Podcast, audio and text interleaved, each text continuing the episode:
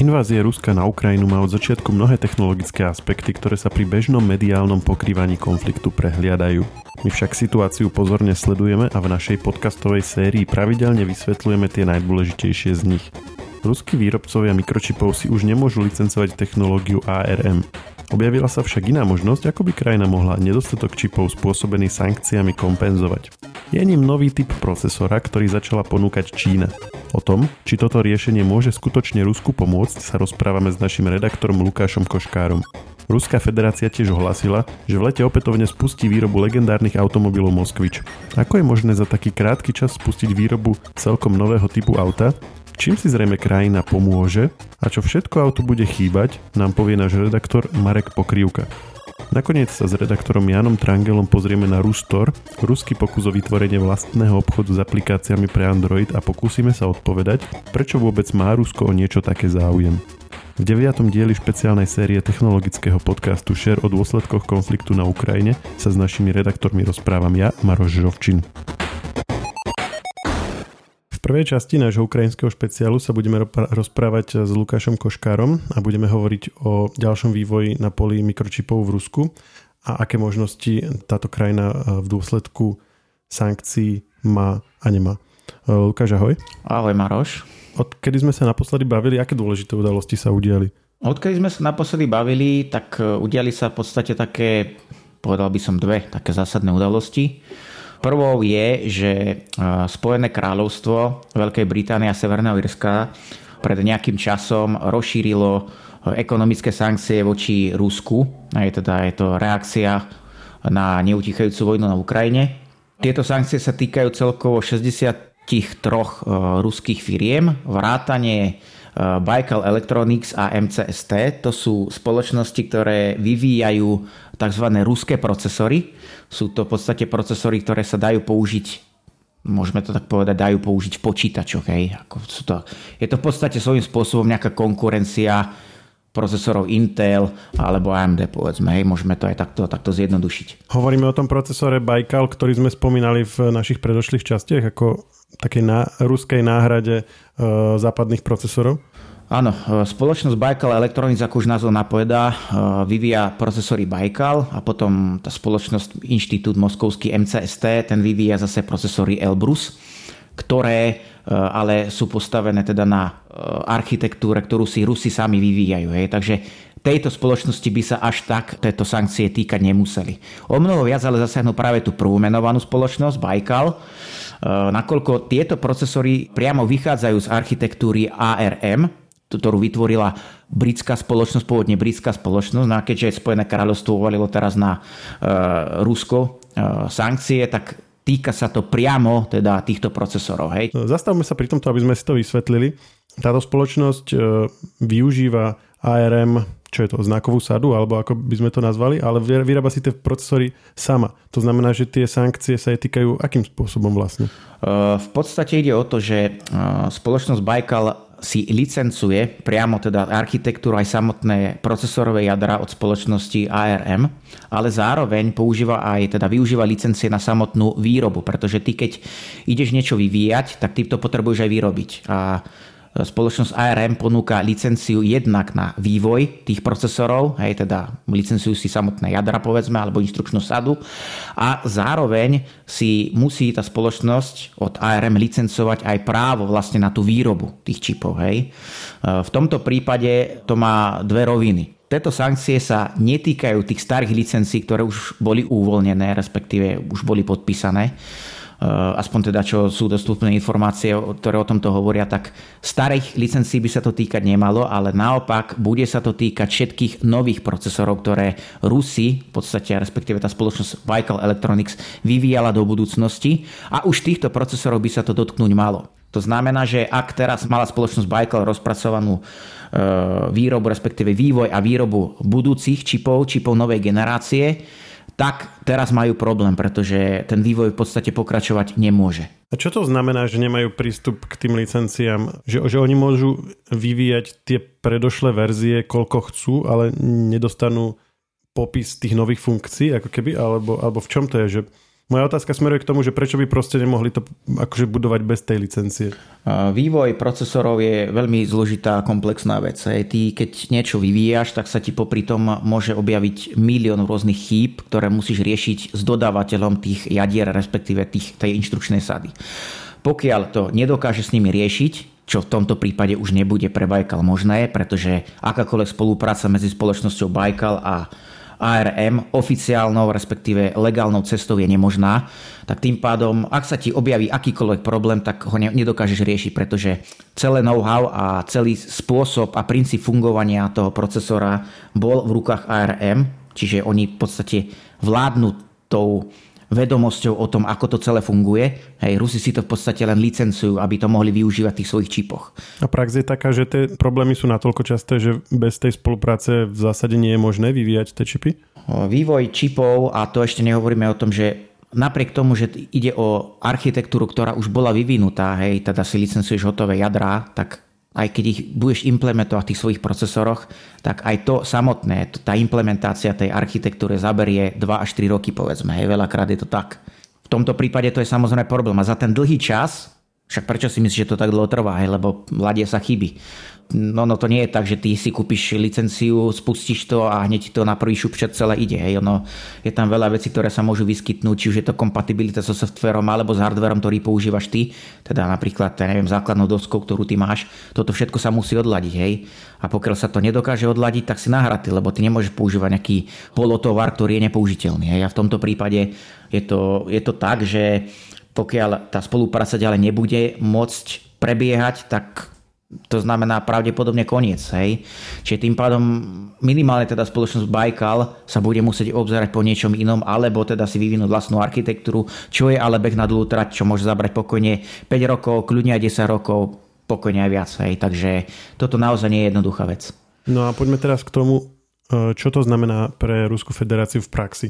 Hovorili sme už viackrát v našom podcaste o tom, že majú nejaké alternatívne možnosti, ako si vyrábať vlastné čipy, avšak práve tieto čipy Baikal bola jednou z tých alternatív. Dá sa povedať, že tá teraz odpadáva? Že celá táto debata o využívaní Baikal procesorov ako keby končí?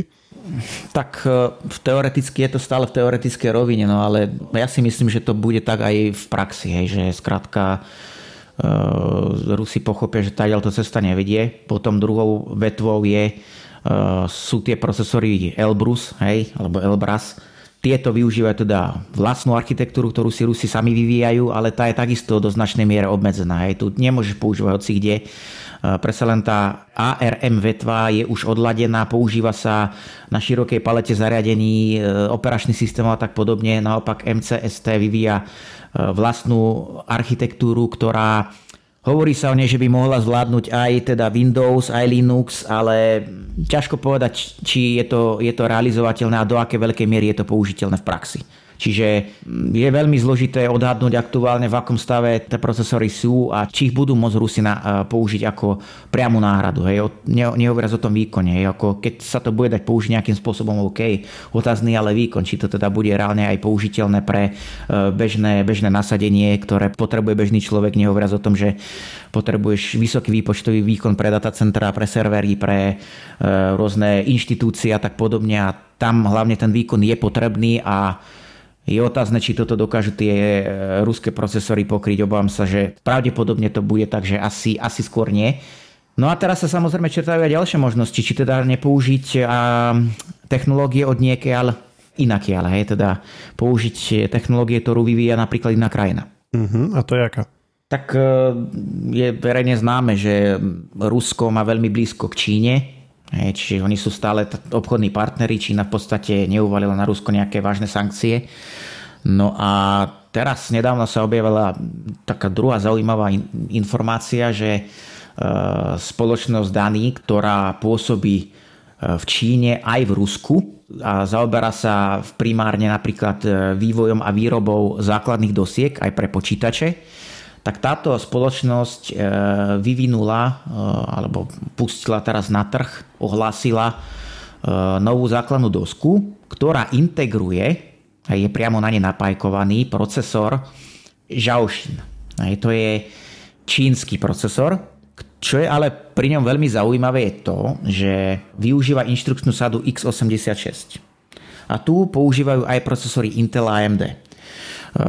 Spoločnosť Jiaoxin, respektíve tieto procesory Jiaoxin, vznikli vďaka tomu, že čínska vláda sa pustila do kooperácie s pôvodne tajvanskou firmou VIA, ktorá bola v podstate a je stále teda treťou spoločnosťou, ktorá má licenciu na využívanie inštrukčnej sady x86. Hej?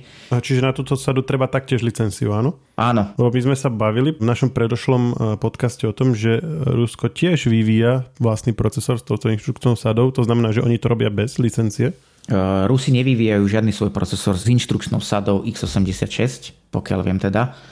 Vyvíjajú takýto procesor jedine Číňania, teda tá spoločnosť Jiaoxin. My sme sa ale bavili minule, že že majú Rusi nejaký procesor, na ktorom by mohol bežať Windows. Nie? Áno, to bol ten Elbrus, ktorý som spomínal, ale ako hovorím, to sú také útržkovité informácie, o ktorých e, sa ešte v minulosti hovorilo, že vedel rozbehať Windows XP a odtedy teda je dosť ticho v tomto smere. Hej, takže neviem, či je to reálne. Aby... ako ho potom ale vedel rozbehať, keď nemal tú inštrukčnú sádu? E, existuje nejaké možnosti emulácie, teda keď ty v podstate dokážeš nejakým spôsobom emulovať tú inštrukčnú sadu, napriek tomu, že ty využívaš nejakú úplne inštrukčnú inú. Aha, je tak, tam čiže on to bolo spôsob, postavené na emulácii. Na nejakom preklade, áno, nejakom preklade okay. strojového kódu, povedzme. Hej. Takže toto je cesta, ale samozrejme emulácia ti uberá značnú časť výkonu. Hej. V tomto prípade táto emulácia nebude, nebude nutná. V prípade procesorov Jiaoxin emulácia priama nebude nutná, pretože využíva priamo inštrukčnú sadu x86. Aktuálne teda ide o tretiu spoločnosť, ktorá má možnosť teda využívať túto inštrukčnú sadu. Hej. Čo o nich vieme, aké sú v porovnaní s AMD alebo s Intelom? Sú, sú už vôbec hotové? Ako sú, dajú sa kúpiť? Alebo je to zatiaľ len nejaký prototyp? V akom je to štádiu? Aktuálne sú v štádiu, že áno, dajú sa normálne kúpiť, dokonca čínska spoločnosť Lenovo na nich postavila nejaké svoje zariadenie, nejaké svoje počítače. Uh, dokonca sa dostali aj do nejakých uh, NAS, teda domácich úložísk uh, od Qenap a tie sa dokonca vyvážali aj mimo hraníc aj mimo hraníc Číny. Takže toto sú procesory, ktoré už sa dostali aj za hranice najľudnatejšie krajiny sveta a E, síce neboli používané priamo v bežných počítačoch, ale boli používané v takých jednoduchších počítačoch, ktorými teda domáce uložiská sú, hej. A Lenovo na nich postavil nejaké, nejaké jednoduchšie počítače, hej, také menej náročné. Takže áno, sú to procesory, ktoré sa už dodávajú, sú odskúšané, ale ich výkon samozrejme nesiaha na tie možnosti tých top procesorov, napríklad Intelu alebo AMD.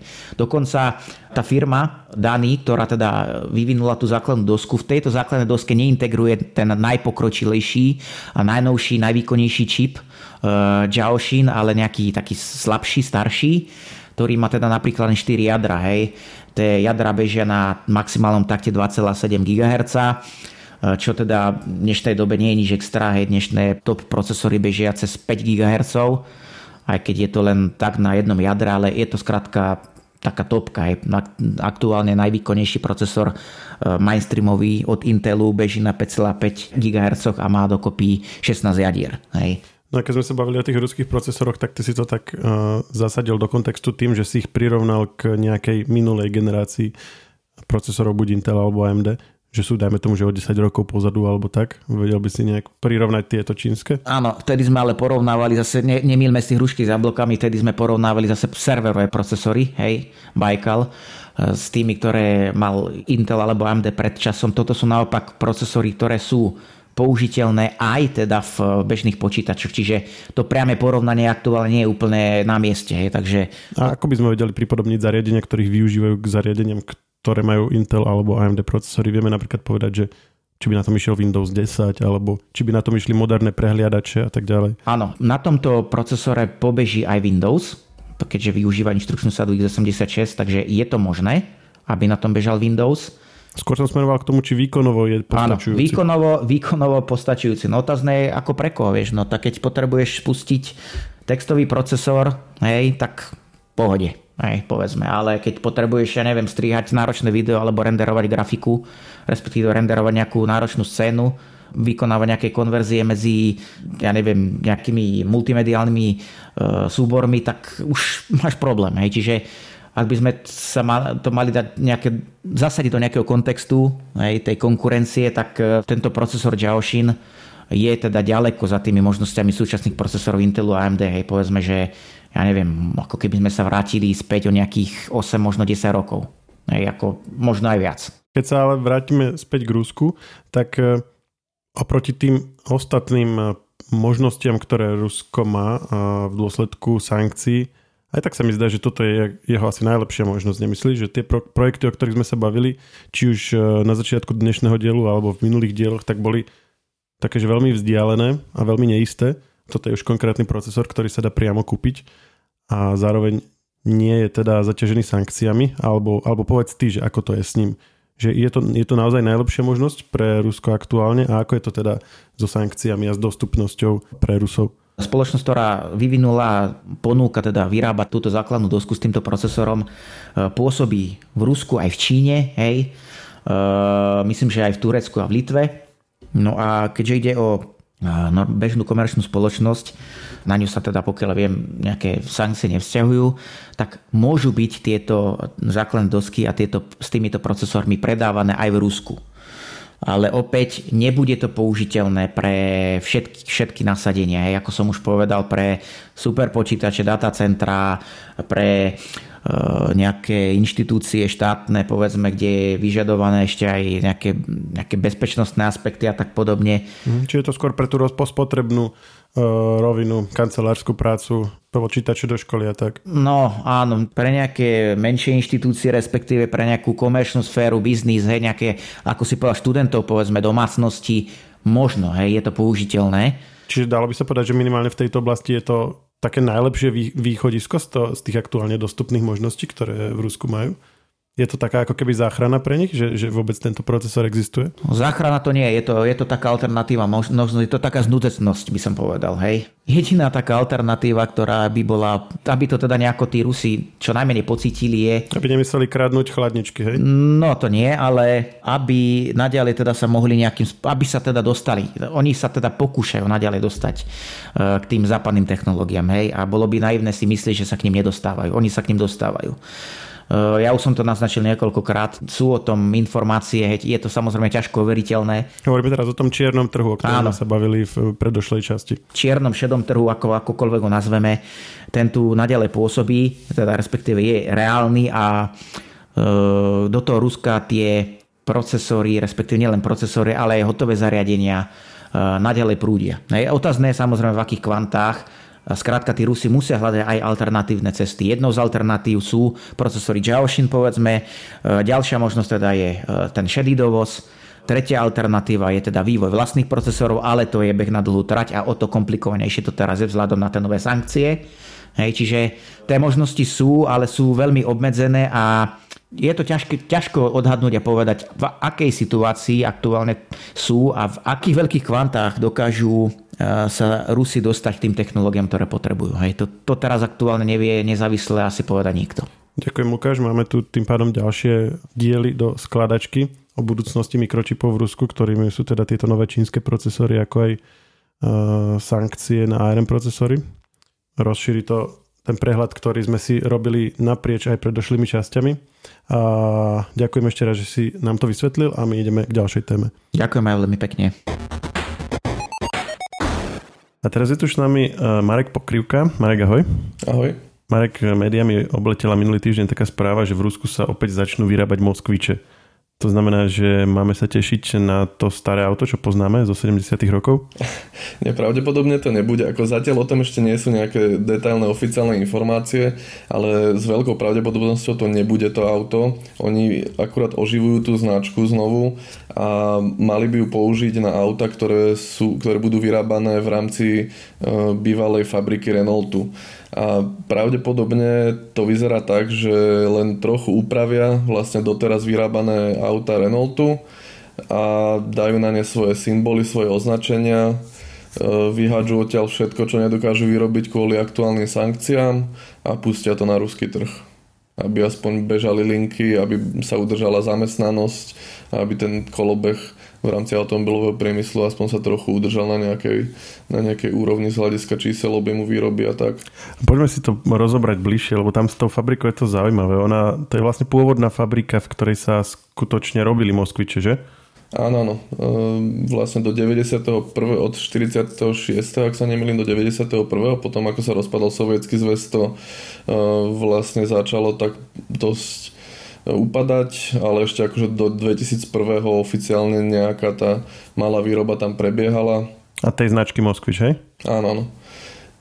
A následne to potom vlastne odkúpil Renault, ktorý tam v 2005 rozbehol výrobu a vlastne až doteraz tam vyrábal viacero typov vlastných.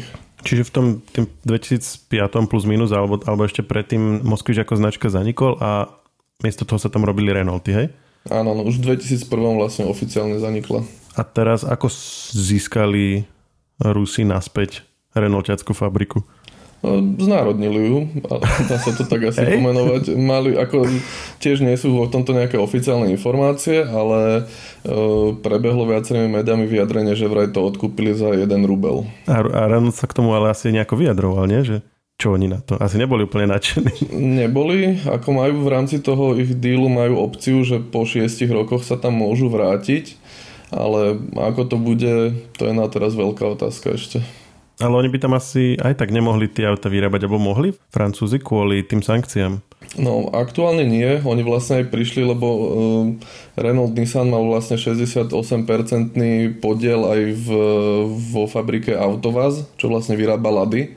A aj o to evidentne prišli nejako bezodplatne Ehm, Renault sa k tomu nejako že vyslovene do hĺbky nevyjadruje, lebo evidentne z toho nie, je nadšený a asi by si chcel by si nechať asi otvorené nejaké zadné vrátka, že by sa tam vedel časom vrátiť ale hovorím, je to, je to zatiaľ veľmi otázne, ako ten vývoj bude pokračovať. Čiže, čiže došli sankcie, nemohli tam vyrábať v podstate a už vôbec nie asi nejako vyvážať, takže im to ruská strana zobrala a začala si tam robiť svoju vlastnú značku.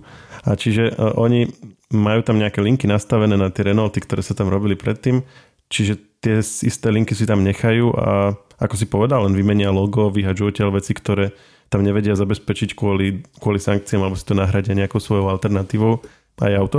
No pravdepodobne, pravdepodobne budú hľadať cestu najmenšieho odporu a to je teda vyrábanie čo najpodobnejších aut tým doterajším pretože aj, ani to nastavovanie liniek alebo, alebo prestavovanie celkovo tej fabriky, vlastne mnohé tie komponenty, ktoré by oni potrebovali na to, aby to vedeli zrealizovať, vlastne nemajú, pretože pochádzajú zo západu. Napríklad hovorí sa, že obrovský problém je aj na, napríklad s CNC strojmi a podobne, že na to sú súčiastky takmer výhradne zo západu. A to sú čo? S tým sa čo tam robí? Obrábacie stroje na, na kov. Ale to je len jedno Čiže z nejaké súčiastky veci. do motorov a...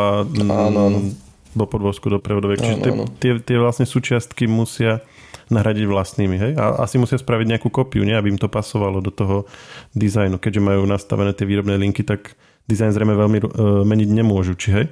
No pravdepodobne nie. Ako sú, to, sú to všetko náročné veci, ktoré si aj vyžadujú mesiace až roky vývoja, nastavovania a príprav, takže oni hovoria, že vraj niekedy v lete by sa tam mala znovu rozbehnúť výroba, takže to je... No veď práve, že vývoj auta trvá, trvá x rokov oni vravia, že, že v lete budeme robiť Moskvič. No tak je to pravdepodobné, že sa do, dočkame nejakého Moskvič Duster, aj keď teda pravdepodobne premenujú. A vieme, za aké Renaulty sa tam robili? Áno, robil sa tam Renault Duster, čo je vlastne u nás je to Dacia, ale pre ruský trh je to pod, pod materskou značkou Renault. Robil sa tam Renault Arcana, robil sa tam Captur, to je tiež vlastne pripravená, trochu upravená verzia toho Capturu, ktorý poznáme z našich ciest pre ruský trh. Je trochu väčšia a má aj štvorkolku. To je taký zásadný rozdiel a v posledných rokoch sa tam ešte robila aj Nissan Terrano. A Nissan takisto budú vyrábať pod svojou značkou alebo s Nissanom majú nejaký iný deal?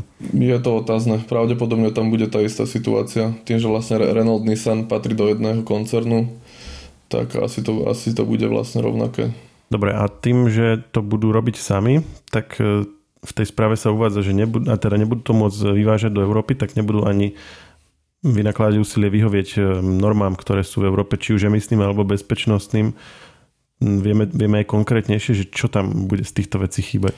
No oni nielen, že európskym normám nebudú vyhovovať, ale vlastne ani tým ruským platným doteraz, pretože majú tak veľký nedostatok e, niektorých komponentov, že sa rozhodli e, vrátiť v podstate také tie štandardy bezpečnostné a emisné na úroveň spred 30 rokov čiže budú vyrábať auta, ktoré nebudú mať ABS, ESP, airbagy, predpínače bezpečnostných pásov, e, to sú tie, čo ti vlastne dotiahnu ten pás tak, aby bol naozaj že pritiahnutý pevne. A čiže to bude len také voľné, že to pripne, že bude to akože tak vysieť? A akože dá sa to manuálne, že pritiahnuť. Ja, že ale... si to musíš dotiahnuť ako v lietadle. Mm-hmm. Áno, no, tak nejak.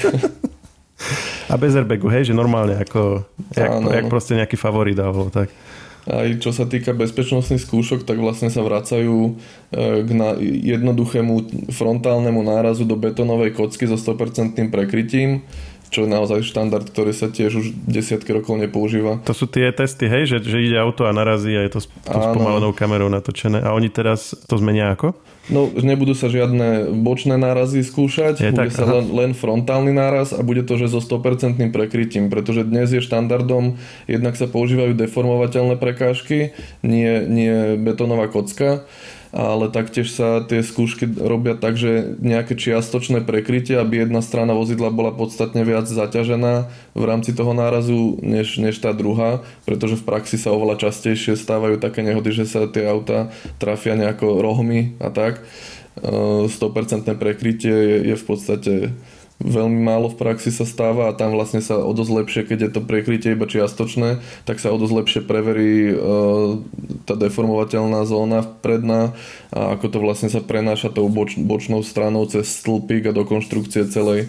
Čiže je to, je to o dosť lepšie to preverí vlastne tú, tú celkovú konštrukčnú vyspelosť toho auta.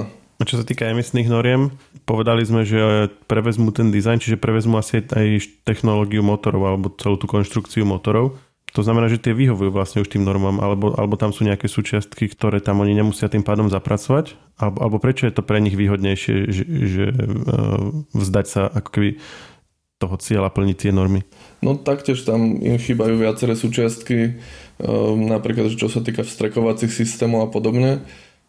Malo by to byť teda tak, že zrušili v podstate takmer akékoľvek emisné normy a budú vyrábať auta, ktoré sú vlastne splňajú to, čo v Európe sme mali do roku 92. Čiže takmer nič. Čiže karburátor, klasika. E, dieselové motory bez, bez tých hociakých filtrov, len na ostro. Je otázne, ako to bude v praxi vyzerať, ale na papieri je to hodené tak, že naozaj tam môžu vyrábať takmer čokoľvek. Je tam zaujímavé, že napríklad je tam podmienka, že katalizátor by mal za, zostať zachovaný, uh-huh. ale ako bude fungovať... Nemusí byť zapojený, hej? Keď ostatné, ostatné časti motora vlastne budú, budú predpotopné a nebudú prispôsobené na to, aby vedeli fungovať s tým katalizátorom, tak je to otázne, že či to bude v praxi mať vôbec nejaký význam ten katalizátor. A teraz príde tá otázka za milión, že kto si to bude kupovať? Že je to čisto len pre ruský trh, alebo sú nejaké krajiny vo svete, ktoré by to od nich kupovali, keďže teda do Európy to určite vyvážať nebudú môcť. Ja neviem, budú to môcť vyvážať do Číny, do Indie alebo kdekoľvek? No to je otázka. Ako už aj Čína a India majú nejaké emisné normy a nejaké aj bezpečnostné normy. Akože za Európou alebo, alebo za Amerikou vo viacerých veciach stále zaostávajú, že sú benevolentnejšie tie regulácie ale nemyslím si, že by tam aktuálne boli schopní privážať auta, auta bez ESP, bez ABS, bez airbagov. Jednoducho už aj tam si dajú pozor na to, že čo po tých ich cestách jazdí. Ja si skôr myslím, že to bude výhradne ruská záležitosť, že žiaden export sa tam nebude, nebude nejako snažiť vyvíjať podľa mňa je o to, či si to naozaj budú ľudia kupovať, podľa mňa je to v podstate taký potemkin. Pozrite sa na nás, my dokážeme si tie auta vyrábať aj ďalej, aj bez vás. Je, že, že továren beží, ľudia sú zamestnaní a niečo, čo vychádza, tak...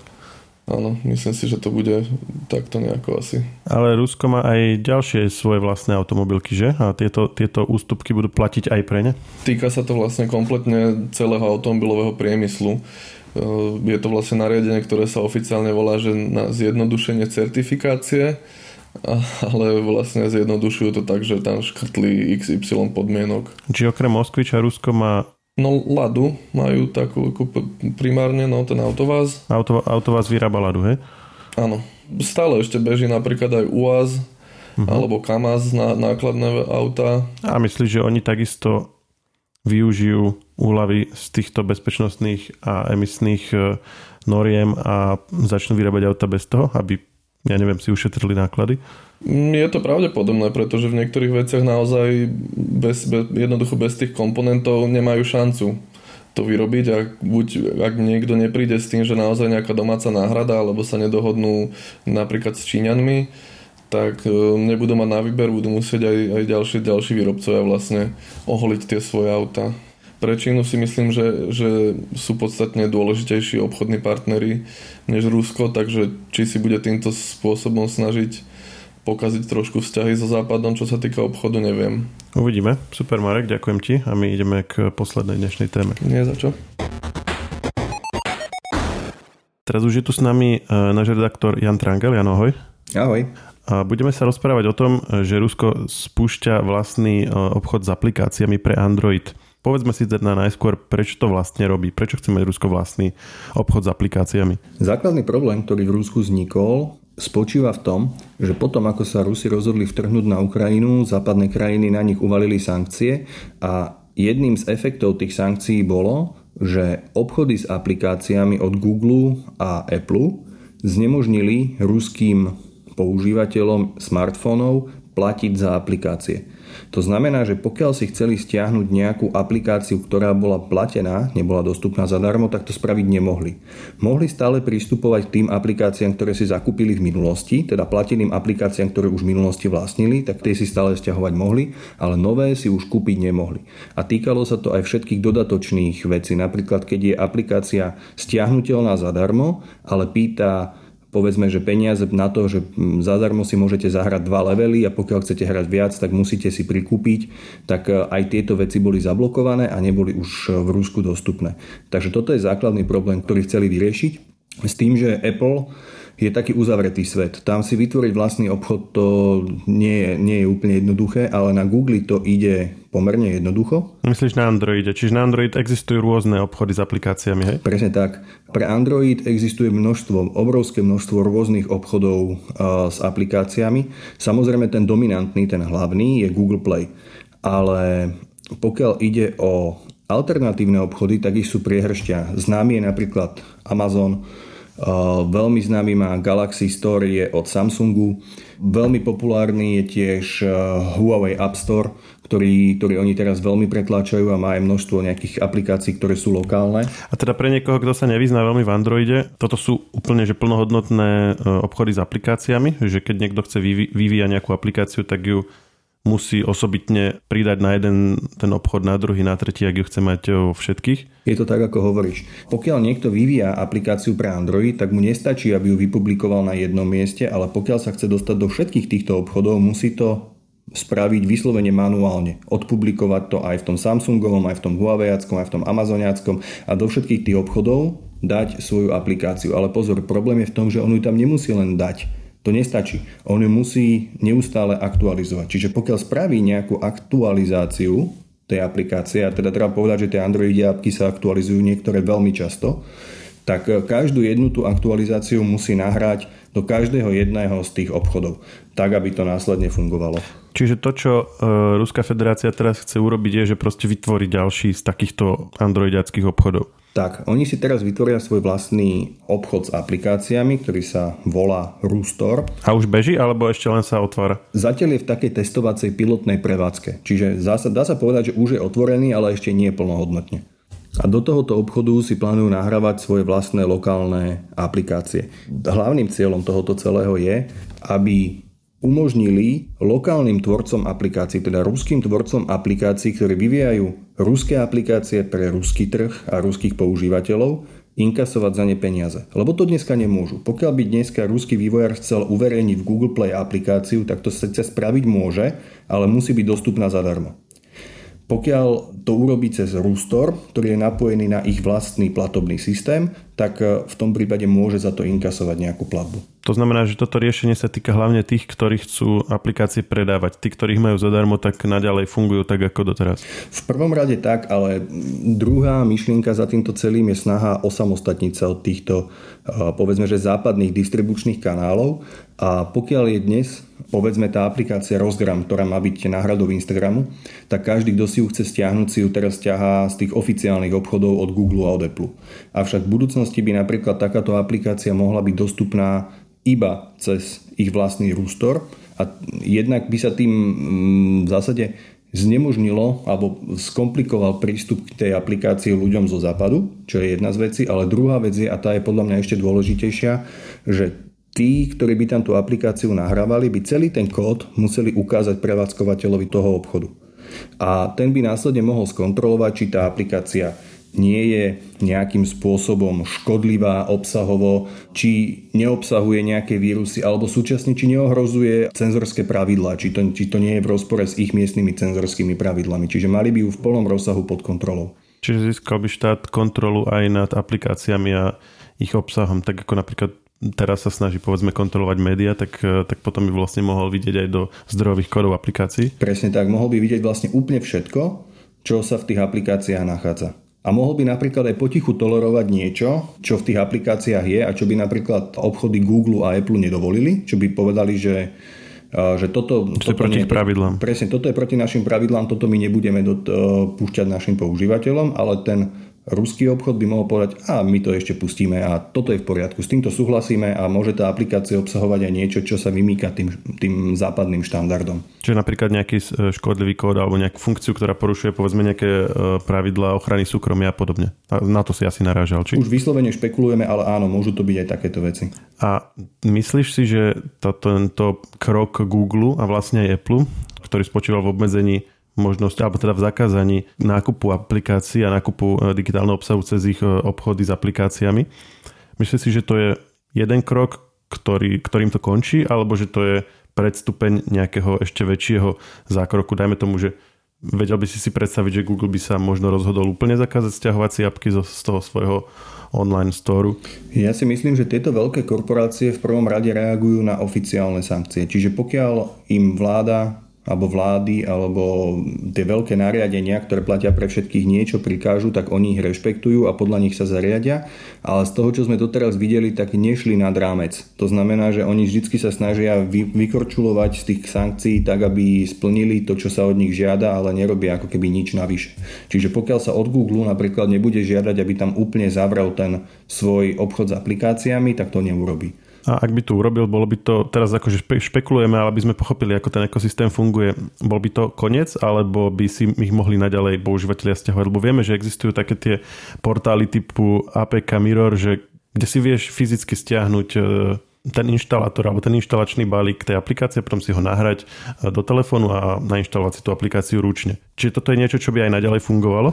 Zatiaľ je to tak, že e, do Androidích telefónov je možné aplikácie dostávať norma- rôznymi spôsobmi. Teda ten hlavný je Google Play, potom sú tie alternatívne obchody a okrem toho je to ešte tzv. surová inštalácia cez inštalačný balík APK. To sa urobí tak, že sa povolí inštalácia z neznámych zdrojov a normálne sa to nainštaluje ako keby exe na Windowse, tak takisto sa to urobí aj na Androide.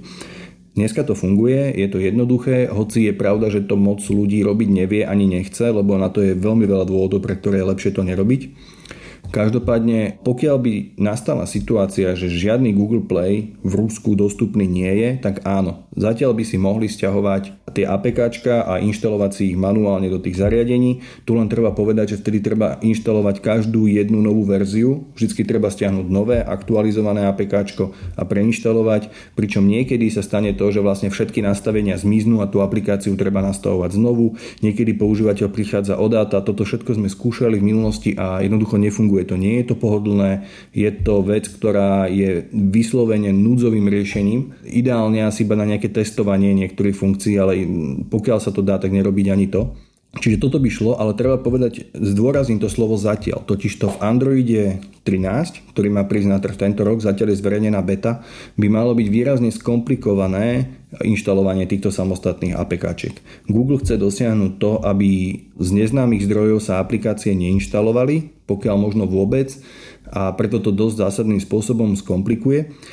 Keďže je vonku zatiaľ iba beta, tak sa nedá ešte presne povedať, alebo nedá sa tak ako definitívne povedať, že Google zakáže inštalovanie APK. Zatiaľ šikovní ľudia v tej bete našli také okľuky, pomocou ktorých sa tam tie APK stále dajú dostať, ale ako to bude vyzerať vo finálnej verzii, to teraz ešte nevieme. Každopádne už to nebude také jednoduché ako v minulosti. A tým sme uzavreli náš dnešný špeciálny share o situácii na Ukrajine. Ďakujem, Jano, že si to na záver takto zhrnul. Ja ďakujem. A Počujeme sa opäť pri ďalšom špeciálnom vydaní. Technologický podcast Share pripravujú spoločne internetové magazíny Žive.sk a Herná zóna.sk. Nájdete ho vo všetkých podcastových aplikáciách vrátane Apple Podcasts, Google Podcasts či Spotify. Nové časti sa objavujú tiež v podcastovom kanáli aktuality.sk. Ak nám chcete niečo odkázať, doplniť nás alebo sme povedali niečo zlé a chcete nás opraviť, môžete nám napísať na podcasty zavinač žive.sk. Ešte raz podcasty zavinač žive.sk. Všetky e-maily čítame a na väčšinu sa snažíme aj odpovedať.